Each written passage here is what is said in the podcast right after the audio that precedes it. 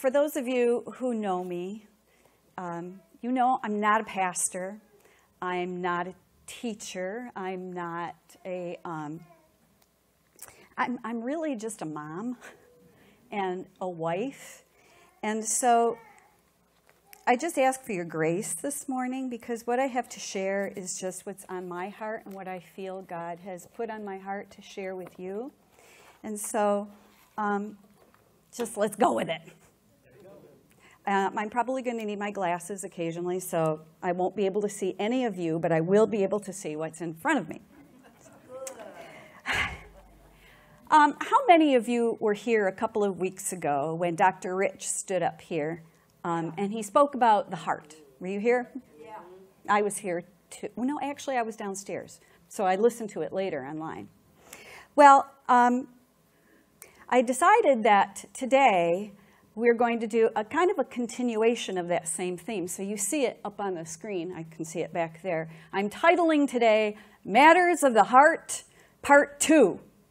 So, um, Dr. Rich challenged all of us with a couple of questions, really important questions, a couple of weeks ago. And one of the questions he asked was, What are you going to allow yourself to be controlled by? Remember that? And um, he referenced the passage from 1 Kings 18, where Elijah confronted the prophets of Baal. And um, there was a very interesting verse in that whole passage that he brought to our attention. Because it says in there, um, I believe it's verse 30, and he repaired the altar of the Lord that was broken down. In other words, Elijah, before he could offer the sacrifice, had to repair the altar so that it would be in a condition that could receive the sacrifice. And Dr. Rich that went on to talk about how in the Old Testament, under the Old Covenant, the um, altar of the Lord was the physical altar, the stone altar, and they were required to put animal sacrifices on it as an atonement for sin. But you and I both know that we're not under the old covenant anymore. We are now under the new covenant. And Jesus paid the atonement for our sin. And so the altar is not a physical altar any longer. The altar is our hearts. And so I'm not going to reteach all of whatever everything that Dr. Rich taught us that morning, but he he told us how important it is to guard and take care of and protect our hearts. And it's only when our hearts are completely completely dedicated to God that we can possibly love one another, that we can possibly love our spouse, our children, our, our neighbors. Um, and he went through different ways to guard your heart. And he kind of ended his morning with another question. And he said, Is the love of Christ preeminent in my heart? Um, this has been a question that has been really driven me for many years. So, what I'd like to do now is I'd like to take just a few minutes and I'd kind of like to share um, my personal journey of the heart, where I started and where God has brought me and why that's relevant and what I think it has to say to us this morning. Um, about 21 years ago, when Brian and I were a little younger, we, um, we were, had been married several years, and, and we uh, were going to a wonderful church in Jamestown.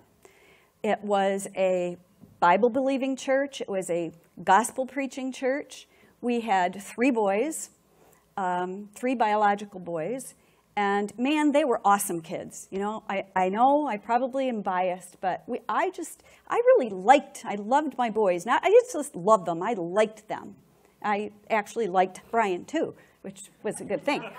But, but we were very active in our church, and we were in church leadership there. Um, and I, I have to say that I, I, I had a really good theology. You know, I pretty much could answer all of the Sunday school questions correctly. I pretty much knew what I thought I believed, and I, I was pretty good um, for a while. Until, you know, life happens, and Brian and I experienced a fire, not a fire in our home. We didn't lose our home, but we lost his business. Um, my father suffered a major stroke and was never the same after that, and I watched him over years, many years. I, I lost my father like by inches. Um, and that was, my gosh, I'm going to cry. That was, that was very hard for me. And then Brian's younger sister, who was only 33 at the time, developed lung cancer. And we were watching her go through a lot of stuff. And so somehow my theology was rocky. My wonderful Sunday school answers were rocky. And I, Brian and I began to sit in the pews on Sunday mornings because we had pews. And we would look at each other and we would say, Is this it? Is this all there is? We started needing more we started needing more. And so we began to experiment with other churches. And um, about 21 years ago, Brian and I walked through the doors here. This was a brand new building. It only been here, I don't know, a few months. And I have to tell you, and I, you know, those of you who know me, you know that I'm not overly melodramatic. I don't exaggerate. I'm pretty even keeled most of the time. But I have to tell you, when we walked through those doors, God wrecked me the very first night I was here. And I say night because it was a Saturday night and Rejoice was here and there was lots of stuff going on. I was a puddle on the floor because God grabbed out and He got my heart and he didn't let go. I, tell you, like the first, at least the first year when I was here, I was a puddle on the floor 90% of the time. I was up here at these steps right here. I was just, I was a glorious wreck. And I say a glorious wreck because God was doing heart surgery on me, yeah. totally doing heart surgery on me. And he was rearranging my furniture. Man, oh man, oh man, was he rearranging my furniture.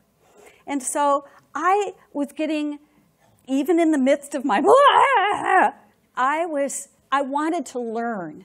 I wanted to know more. And so I dove into my Bible like I had never dove before because I was looking for life. I was looking for life. And I read and I read and I read. And I, I especially, I mean, I read everything. I read everything. But I especially read the red letters.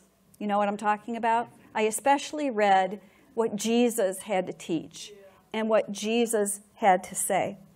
And my the the topic that really grabbed at me was love. You know, what was this? I thought I knew what love was. It was out the window. I, I, I didn't know what love was. And, I, and so I wanted to know. And so being, you know, I used to be a teacher, actually a reading specialist. So I read and I study. And I would, I learned about different forms of biblical love. And can we just have, yes, four forms of biblical love. So scholars don't all agree on how many forms of biblical love there really are. Some say four, some say seven, some say as many as 12. I'm going to talk about four this morning because that's what C.S. Lewis said in his book, The Four Loves. So I want to just take a minute and I want to talk about these loves because they're important. We got it? So, the first form of love is eros love, which is the physical, romantic love, much like you see in the Hallmark movies at the end.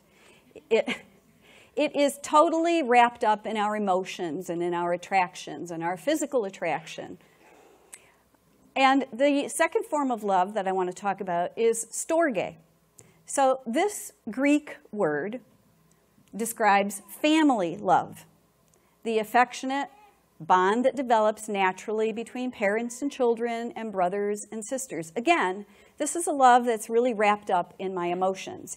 Even, you know, if you grow up and you still don't have a whole lot in common with your brothers and sisters, even if you kind of, you know, your mom and your dad kind of, oh my gosh, you still, you love them. They are your family. It's a very strong bond. The third kind of love is philos love. And philo is the love between friends.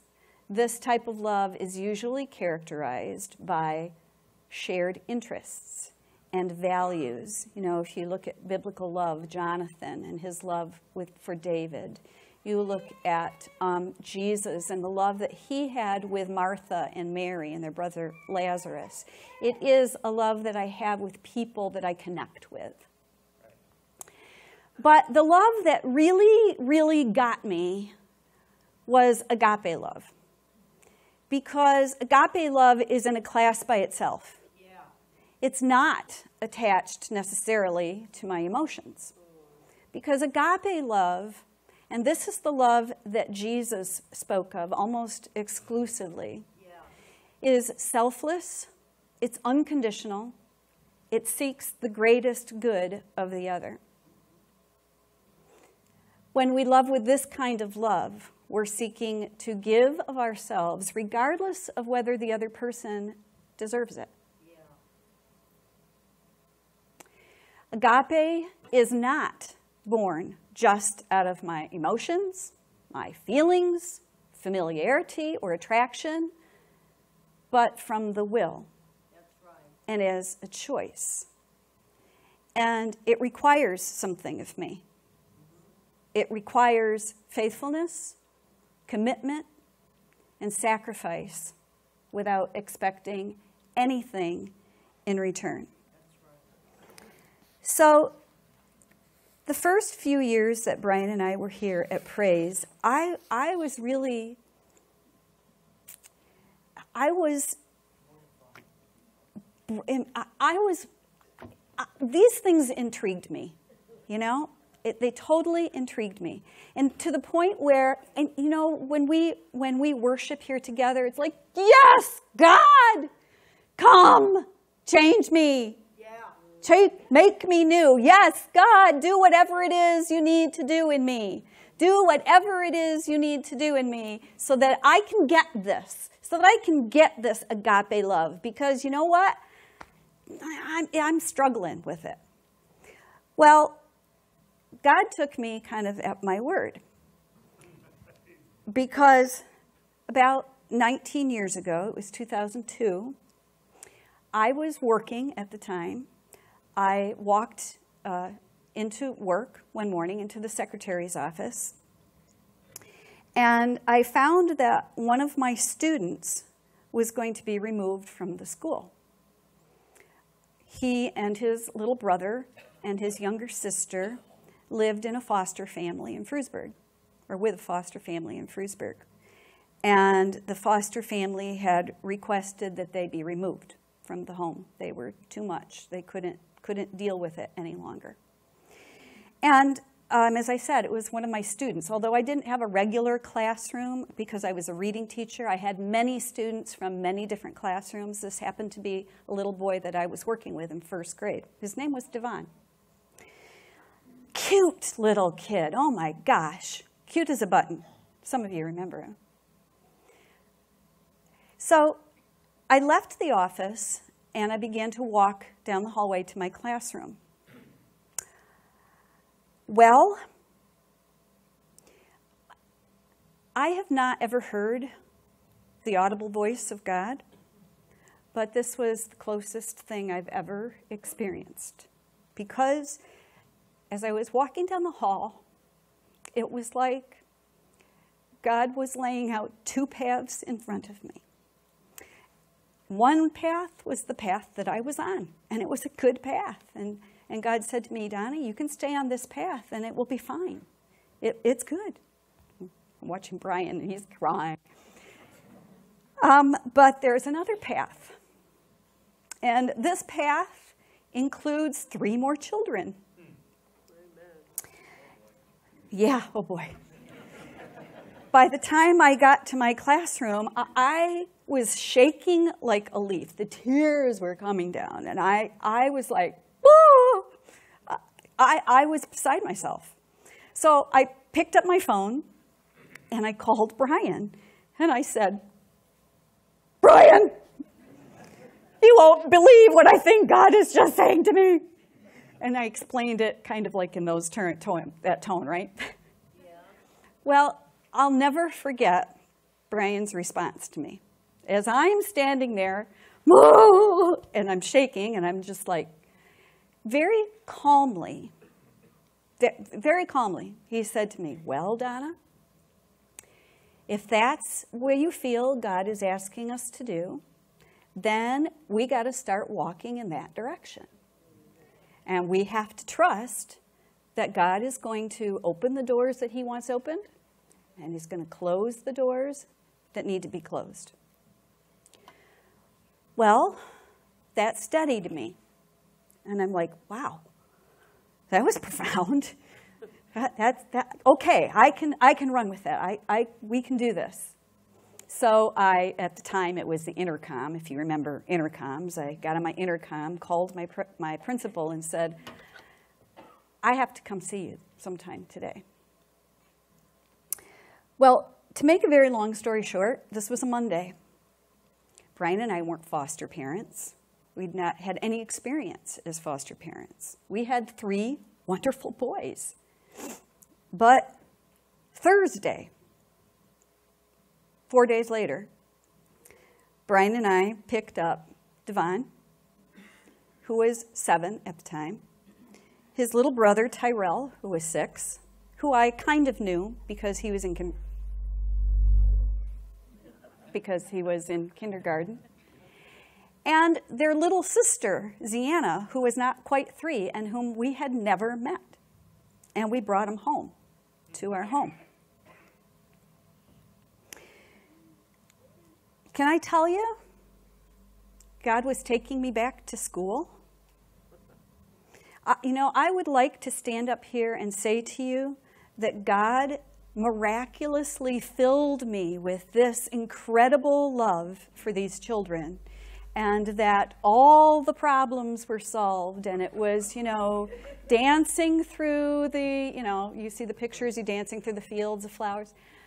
Uh, no. Not even close. I thought i knew what love was.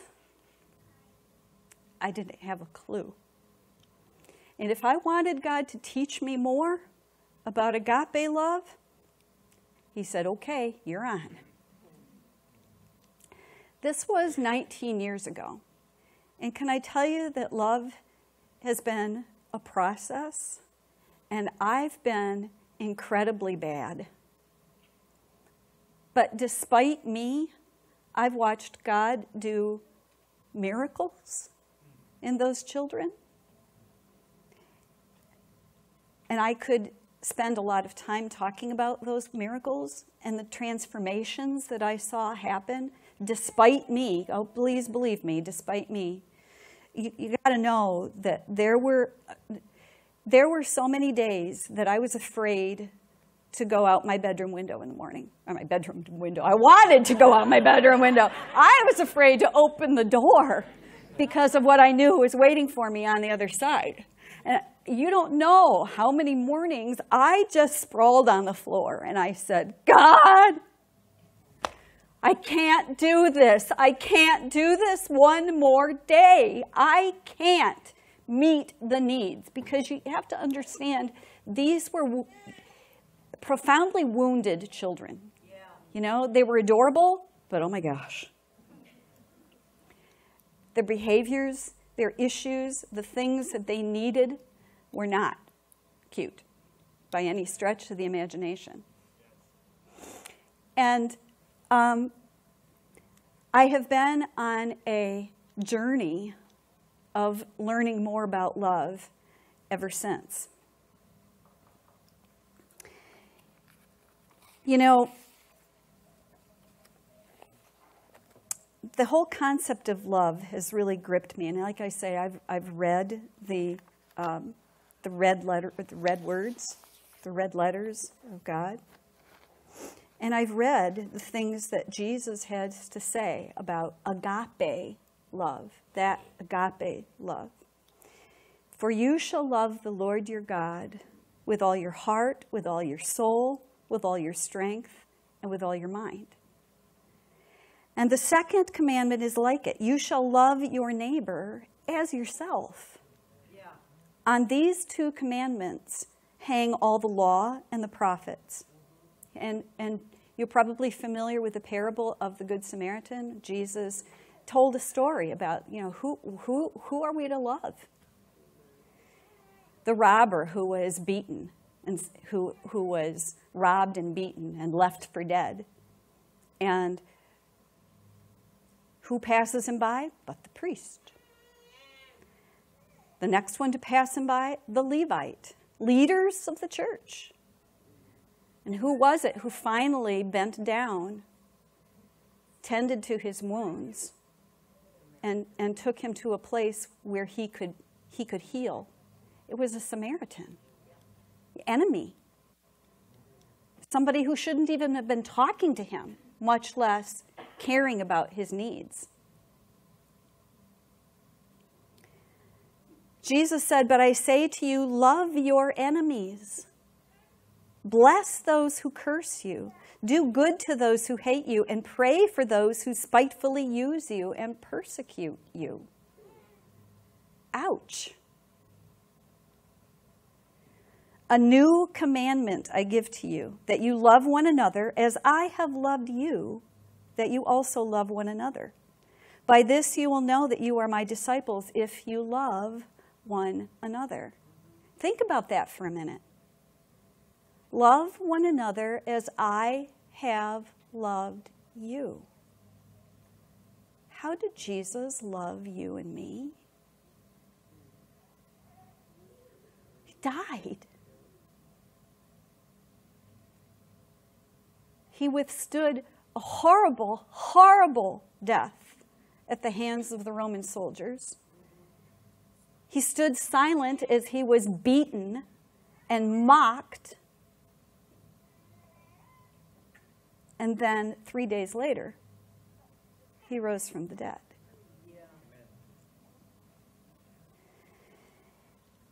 Agape love is something, I don't know about you guys, but I have a hard time with it. I don't have a hard time with taking in God's love for me, but somehow it gets stuck. Somehow it gets stuck in there. And it's not so hard for me to love somebody I like. It's not so hard for me to love somebody I agree with. It's not so hard for me to love somebody who looks like me. It's not so hard for me to love most anybody as long as they don't offend me. Yeah, right. It's a whole lot harder for me to love, really, truly love the people I don't like, the people who offend me, the people who are different from me. The people who don't look and sound the way I look and sound. You know, fast forward to 2020. I don't think that last February, as we sat here, we knew what was in store for us. Didn't have a clue. How many of us have felt our love assaulted this year? Yeah.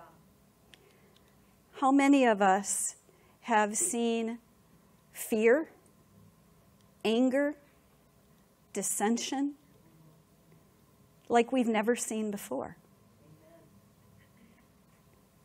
How many of us have seen things that we never thought we would see? or experienced things that we never thought we would experience. How many of us think that we just might, just might be in the last days?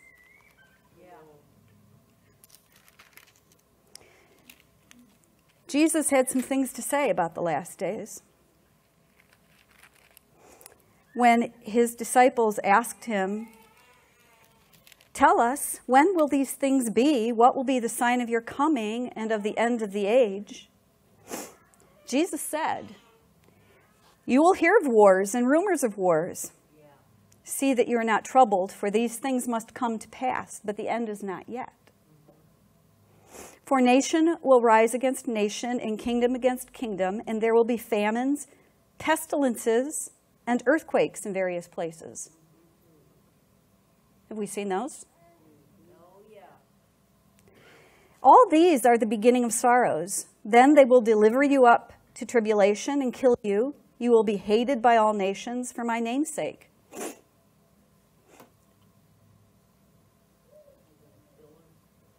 Then many false prophets will rise up and deceive many. And here's the kicker. Here's what gets me. And because of lawless, and because lawlessness will abound, the love of many will grow cold. The agape of many will grow cold. But he who endures to the end shall be saved. And this gospel of the kingdom will be preached in all the world as a witness to all the nations, and then the end will come. And I'm like, wait a minute.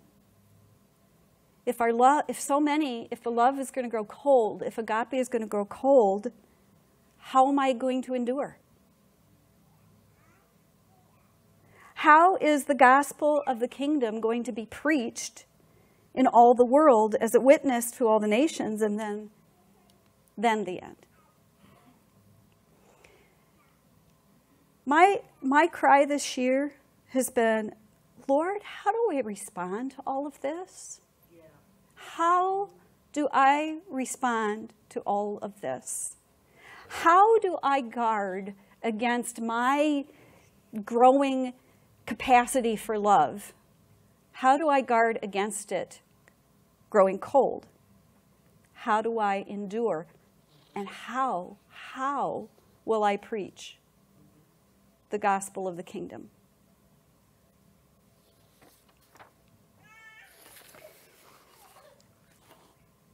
God has dropped a couple of words into my spirit. And when I first heard them, I'm like, uh, no, God, nope, I'm not going to use those words because they're buzzwords and because people are going to throw rotten tomatoes at me and they're going to haul me off the platform because the first word that he dropped in my spirit was incite.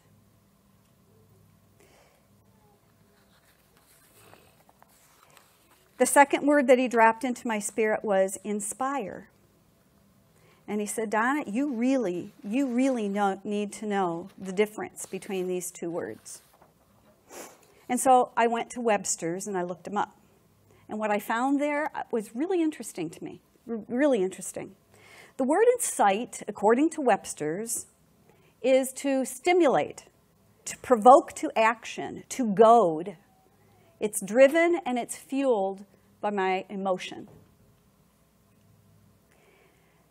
Inspire, on the other hand, is to guide, affect, or arouse by divine influence, to stimulate to creativity or action, and here's something I hadn't even thought about inspire means to inhale, to breathe life into.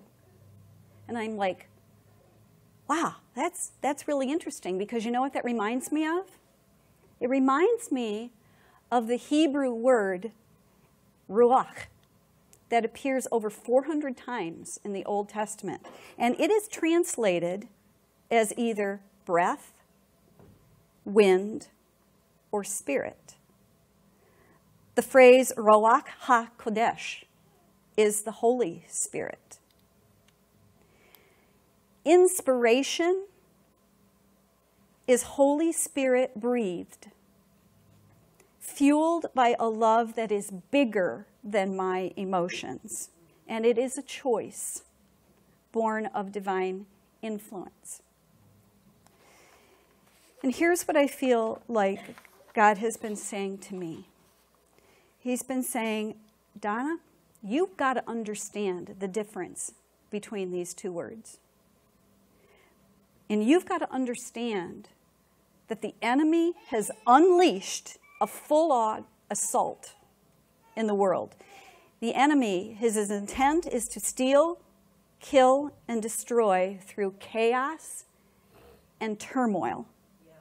His goal is to incite fear, anger, hatred, dissension. The airwaves are his playground. I don't know about you, but from the time I get up in the morning until the time I go to bed, I am bombarded with voices and with images that scream for my attention. Do you know what I'm talking about? And I look to Jesus. And I had to, I had to realize that Jesus consistently, consistently resisted incitement. And he insisted upon inspiration. You know, Jesus was born into a political powder, powder keg. The Jews had been oppressed by the Roman government for, for many, many years. And they were looking to their Messiah to save them. They were looking to their Messiah to be a political king who would, who would free them from the oppression of the Roman government. But Jesus knew what his true mission really was and what he was born to accomplish. He knew who the enemy really was, and he would not ever, ever allow himself to be drawn into the wrong fight.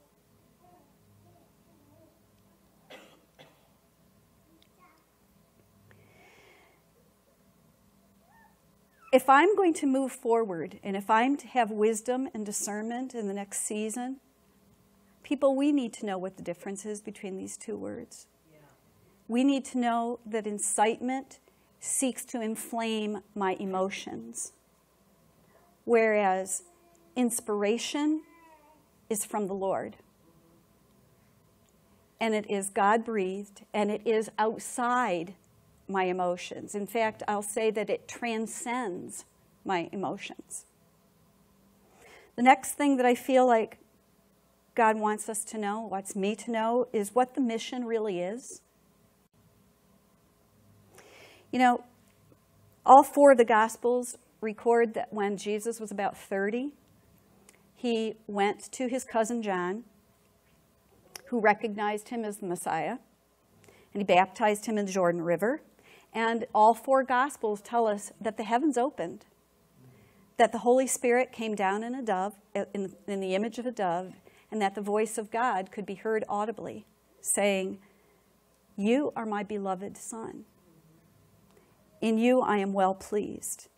And we're told that Jesus was filled with the Holy Spirit and immediately was led into the desert. Immediately led into the wilderness where he was tempted by Satan for 40 days and 40 nights. He had no food, he had no water. In one of the uh, Gospels, it says he was with the beasts for 40 days and 40 nights. Well, Guess what Satan tried to do while he was in the wilderness? Satan tried to incite him. He tried to incite him to turn stone into bread so that he could eat.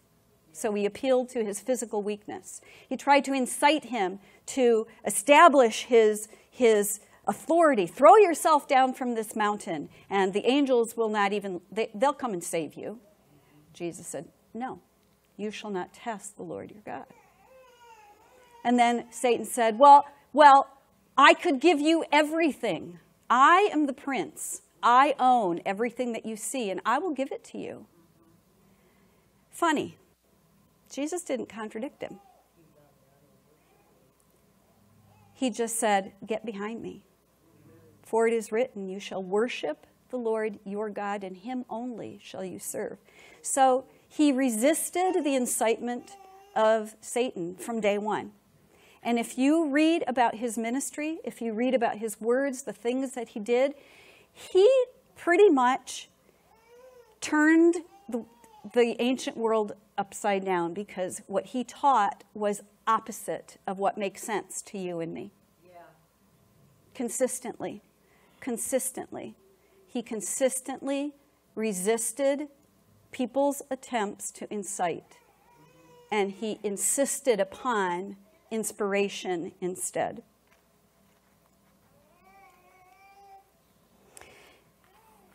You know, I said, know what our mission is. After Jesus got out of, after he left the desert, it says that he left the wilderness in the power of the Holy Spirit. And he almost immediately went to Nazareth and he went to the synagogue there. And he was handed the book of the prophet Isaiah. And now I'm going to be reading out of Luke chapter 4. When he'd opened the book, he found the place where it was written. And this is what he said, because this was his mission. The Spirit of the Lord is upon me because he has anointed me to preach the gospel to the poor.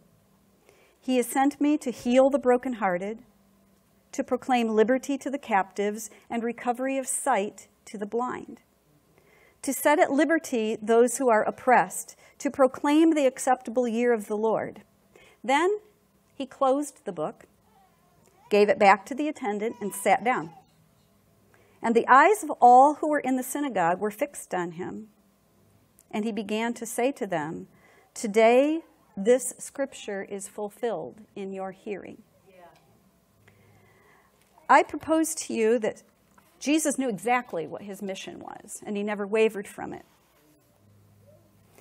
I also want to tell you that I used to think that was my mission. Jesus, if it's your mission, it's my mission. But I was wrong.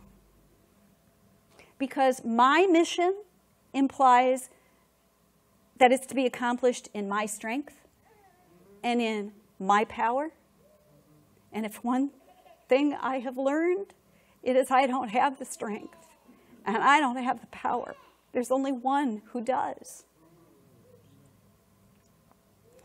And so that brings me to the next point. I need to know the source of true power. You know, the disciples just didn't get it. They kept saying things to Jesus, dumb things like, Lord, is it now that you're going to, you know, are you going to usher in your kingdom? Are you going to become the king now? Are you going to free us? Are you going to save us? And Jesus said, How long am I going to have to? No, no. I'm pretty convinced that in the church we talk too much, and we certainly fight too much.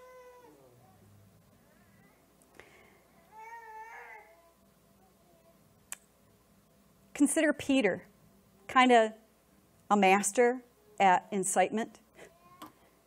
Know, Peter was, Jesus, I love you with my whole heart.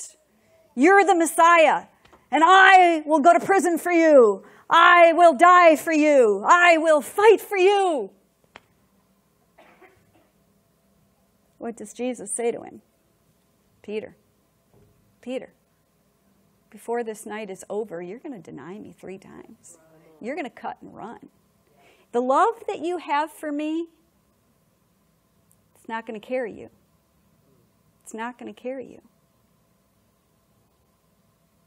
Out of the original 12 disciples, with the exception of Judas, who was his betrayer, and John, who was the only disciple to go to the cross and watch the crucifixion, the other 10, they ran.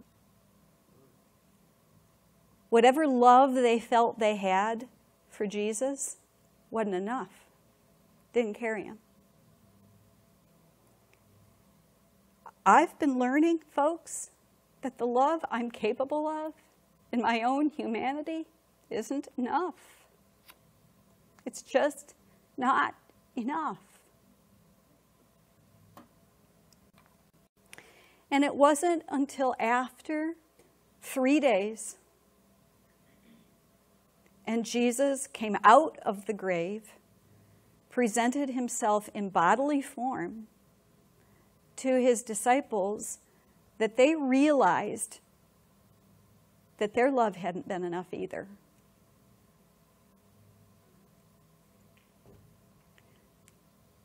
Peter's restoration, if you know the story at the um, Sea of Galilee, Jesus says to Peter, Peter, do you agapeo me, which is the verb form of agape? And Peter couldn't even look him in the eyes. Jesus, you know I phileo you. He knew that was the only capacity love that he really had. Jesus asked him again, Peter, do you agapeo me?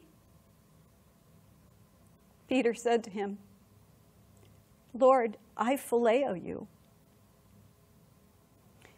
A third time, Jesus finally said, Peter, do you phileo me? he said, Yes, Lord, you know what I do. And then he said, Feed my sheep. You see, the love that you think you're capable of the love I think I'm capable of, this season that we're going into, it's not enough. We have to tap into a love that is bigger than us. We have to tap into a power that's bigger than mine. You know, I used to think that agape love was so hard that I had to work for it, that I had to earn it, that I had to strive after it, that I had to somehow, somehow convince God to, to let me have a glimpse of it. But you know what I've been learning? I've been learning that it's not about the kind of love that I can work up. It's about what I'm willing to lay down. I've learned that true agape love is not earned, it's a gift. And it's not my job to somehow qualify for it. It's my job to receive it. Church, whatever God is going to ask us to do in this next season, I better be in a place where I'm not trying to work it up, where I'm not trying to love it up, where I'm not trying to convince anybody, but where I'm able to receive something that's bigger than me. I believe that that is a call on this house. I believe, and there are prophetic words that I could show you from the very beginnings of PF, that God has said, I am going to give you my heart. I believe that you and I have a call on our lives corporately, individually, and in this region. And it is to carry the heart of God because it is the only thing that, trans- that transcends our emotions. It is the only thing that brings transformation to people. The transformative power of the love of Jesus Christ is available. But it's I have to introduce them to the risen Jesus. Does that make sense? Am, am I making any kind of sense? Because I feel now like I'm kind of rambling.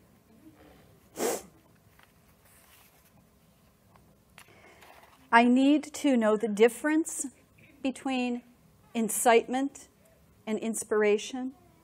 I need to not allow, I, I need to be able to transcend my emotions so that I can tap into something that's bigger than me. I need to know what the mission is. And I say the mission because it's not just my mission. I, I have no power in and of me to make anything happen. It's mission of Jesus Christ that I partner with. That I partner with. And lastly, I need to know my positioning. And, you know, strange, there's been this song kind of running through my head now for weeks and weeks and weeks, and I have to warn you, it's not a Christian song.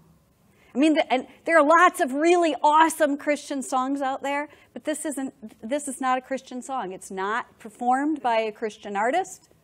It's not remotely Christian. But it does help me paint a word picture in my head and in my heart of where I need to be positioned. Because, uh, you know, I look at the world around me right now. How many of you feel like sometimes there is a, a, a huge body of water and it's filled with sharks who are ripping and tearing at one another, and they're intent on destroying. And what, the, what, what Satan wants me to do is he wants me to, I'm coming, and leap in to the body of water and join them. That's not where my position is supposed to be. I am not supposed to make let my emotions and my offenses and my feelings and my opinions and my whatever, my differences,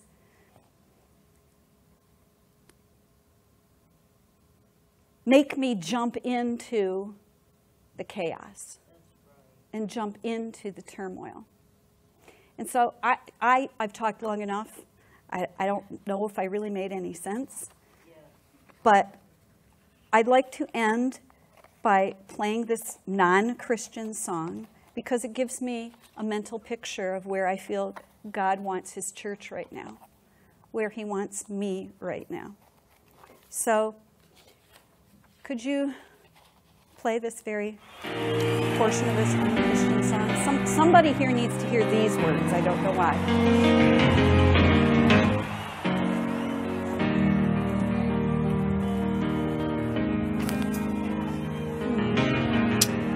That was beautiful.